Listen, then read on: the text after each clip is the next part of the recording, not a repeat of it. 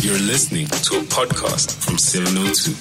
702. Food feature. Ah, food feature indeed. And today we're talking Kasi Kota Tank with owner Eugenia Batseva Maduma. How are you doing, Eugenia? And welcome to the show. I'm doing great, and you? I am good. Thank you so much for coming through.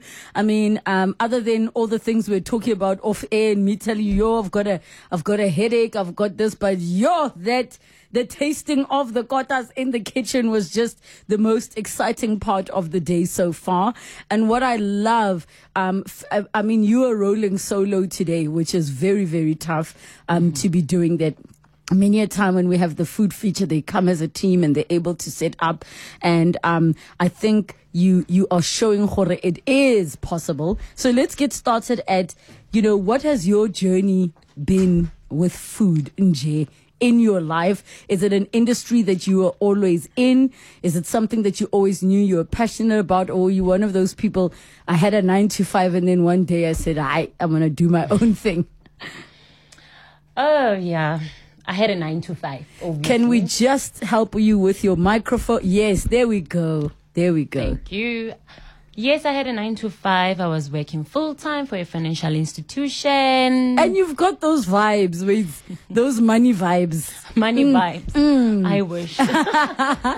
Yes. Yeah, I worked for a financial institution and I resigned. Yes. With the reason of pursuing a different career path. But then I still had passion for food. Yes. So usually what I would do at home in my kitchen is just to cook for people. Like, for example, I would do fast food Fridays at home. I started with that. Just the reason why I started that is I started doing that at home was because I had to drive around for fast food. In most cases. I don't mind driving for food. Yes. As long as it's nice. So... Yes, you'd go for your Instagram, you check on your Facebook, and you find nice pictures and you go for it. I'm that kind of a person. I drive for food. Yes. So it got tiring. Then there came lockdown. Then I decided, I was in my kitchen, that let me do it for my kids and my family. Okay. So I would do kotas for them and take pictures, put it on my social media. Then the response was so great. Then that's when I started thinking. I had this idea in 2018 before I resigned. Yes. But then it couldn't surface because I was working full time. But before you get to that part though, because you've started us at the story where you're already saying I was passionate about food. I want, where did it begin? Because some people who aren't even necessarily chefs, they're just foodies, speak about, when I was a kid, I was always in the kitchen with my grandmother, and there's nothing you could do to take me out of the kitchen. That's how much I love food. I'm trying to understand, when did the love of food, begin for you? The love of food, just to be honest, starting from my grandmother's place, you had no choice but to start cooking at an early age. Yes. Yes. Then there comes my mother in the picture. Yes. She's one person that's trying. She even has a recipe book where she writes all these things. Yeah. So then that's where I started, actually, with her recipes. Let me learn this from you, Mama, when you're doing it in your kitchen. Then that's where I started having the love for the kitchen. Then it gets where you grow older, then you start cooking for Sunday, then it's your several colors. So that's where it started. But and the love for creation as well. It didn't feel like a chore. Like, for some people, when they're like, the person okwatile. No.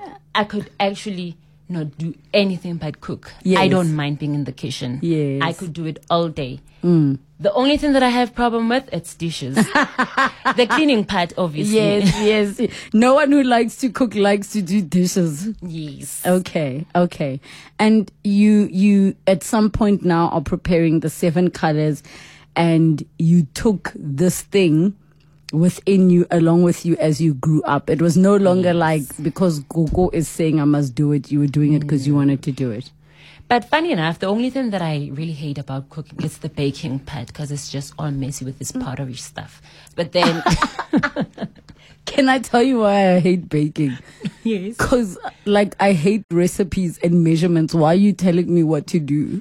Like, I like to just feel my way through cooking. So the fact that you're like 2 cups, one and a half. No, what if I don't feel like it? And the problem with baking is it's a science. If you don't follow the recipe, then it's going to flop. All wrong. So I'm not. You have a stone baking. For a cookie, I tell you. Okay, I feel you on that one. So now you went through this thing where you drive for food and you'd start having your fast food Fridays, taking pictures, posting. Yes. And what were people saying? They were actually just telling me, why don't you open? Why don't you do something about it? Then they came lockdown. Okay, with lockdown, now you can't drive around. I'm getting stuck now. I cannot move. Yeah. But I like my food. Yes. So I decided, why not? Because right now, before the restrictions are very, very tough. Let me just buy myself ingredients. You'll start with a simple hamper of these cold meats. Yes. Then I started buying them. Then I did my gotas at home. Then take a picture of it. Then post it. Why gota? What was your relationship with gota that's what you decided to start with? It's... Okay, with gota, we cook everything the way that we cook it during the week. But when it comes to weekends, we all want to go fast food. And right now, remember, it's lockdown. Yes. And these small shops are closed. So what do? You want to create something that you can't find on the outside. So that's how I started to do these gotas and magunyas. Yeah. Can we feel like we're not on a lockdown? That's what I was trying to do. Yes. So take away, but make at home. Yes. Even now, it's not all about gotas. Even like, I would prepare full chicken, but then it would be at home. Yes. I would fry it in my griller and my gas griller. Yes. That's what I would do. So I like making things at home because it's even cheaper, just to be honest. Yes. Okay, so now you start to do this at home. At what point did you start saying, nah, man, I can make money here? Okay. There was the first lockdown. Then I felt it. Okay. Then there was an opportunity where there was an opening of that lockdown. Then I decided, just to be honest, with the help of a friend, that had an idea on businesses and how to operate and stuff. Then we went around and we looked for materials. I looked for equipment. And again, it was, just to be honest, it wasn't that hard for me because remember, I had just resigned the previous year from my full-time job. Yes. So the funds. You still have to help us understand, ne? Because there are many people who are finding themselves in the position where they're like, I'm so done with this. And anybody who comes to me to say, I'm so done with this job, I'm not feeling growth, I'm not feeling passionate, I always say to them, there's nothing wrong with quitting, but have an exit strategy. Yes. Right? Very important. Don't be emotional and just be like, my last month, I'm going, things are going to work out. Like, plan. Did you have an exit strategy? And was the exit strategy always that I'm going to be starting my own thing? Actually, it wasn't about starting my own thing. It was about going back to school full time. Yes. And what did you want to study? Beauty therapy. How? I'm confused. Okay, the aim was, okay, can I find something that I'll be working with my hands, you understand? And something creative that somebody cannot take away from you. Oh, yes. So with this beauty thing as well, it was something that I was passionate about when I started in the financial industry, but I just couldn't. Sometimes you weigh yourself, money or... So it was the money first. Yes, yes. So when you were thinking something with hands, were you imagining yourself rubbing and massaging someone's feet, or were you imagining yourself threading someone's brows, or doing someone's nails? In your mind, when you're like, I'm going to study beauty therapy, what did you picture yourself doing? Okay. At first, to be honest, it had to do with the face, the image.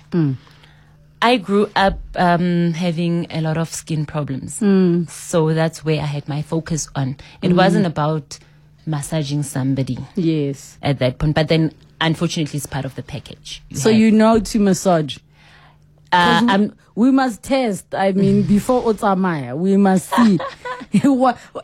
Actually, it makes sense. While you're eating your kota, you get a massage at the same time. Yeah.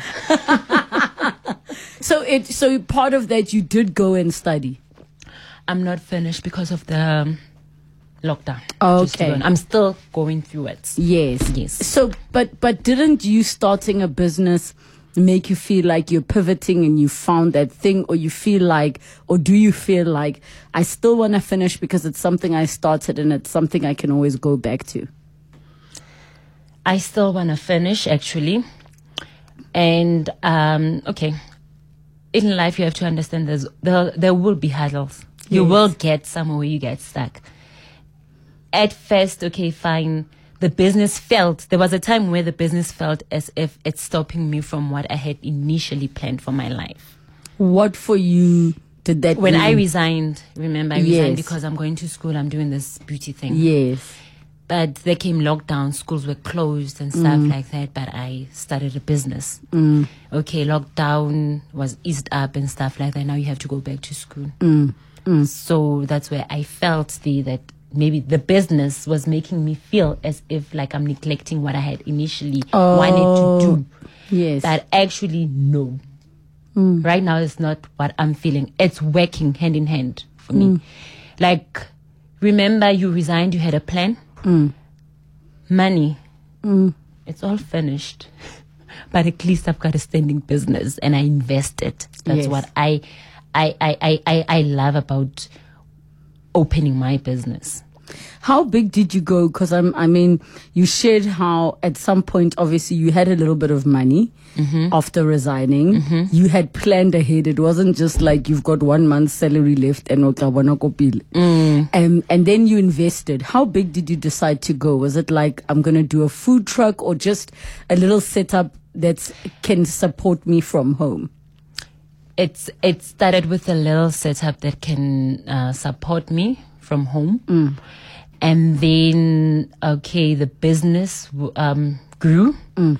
Then I started reinvesting into it little by, like, bits and bits. Yeah. That's what I'm still doing right now. Mm. Yes. Mm.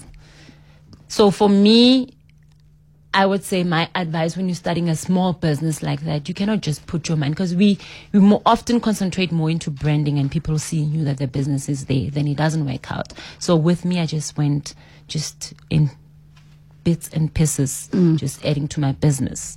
Right now, there are other things that I need for the business, yes, but I can't have them now because it's a long-term goal. Yes. So speaking of long-term goal, and then, of course, we'll talk about the food itself. Mm. What for you is that long-term goal? And for you, is long-term 5 years plus or is long-term 3 years plus? Because maybe for the person listening who's like, that story almost sounds like mine. I want to leave, I want to start something, but I don't have much.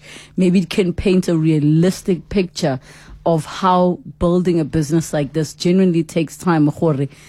Buying a fryer, for example, that's a certain size, is X amount. But then maybe you realize, now I need a bigger fryer because there's so many orders. Or now instead of buying just from the local store, now I need to go buy bulk, which means I need more money at a time. So maybe help us understand, especially because you have that experience. Okay. With that question, right now, my business is 2 years old. Mm.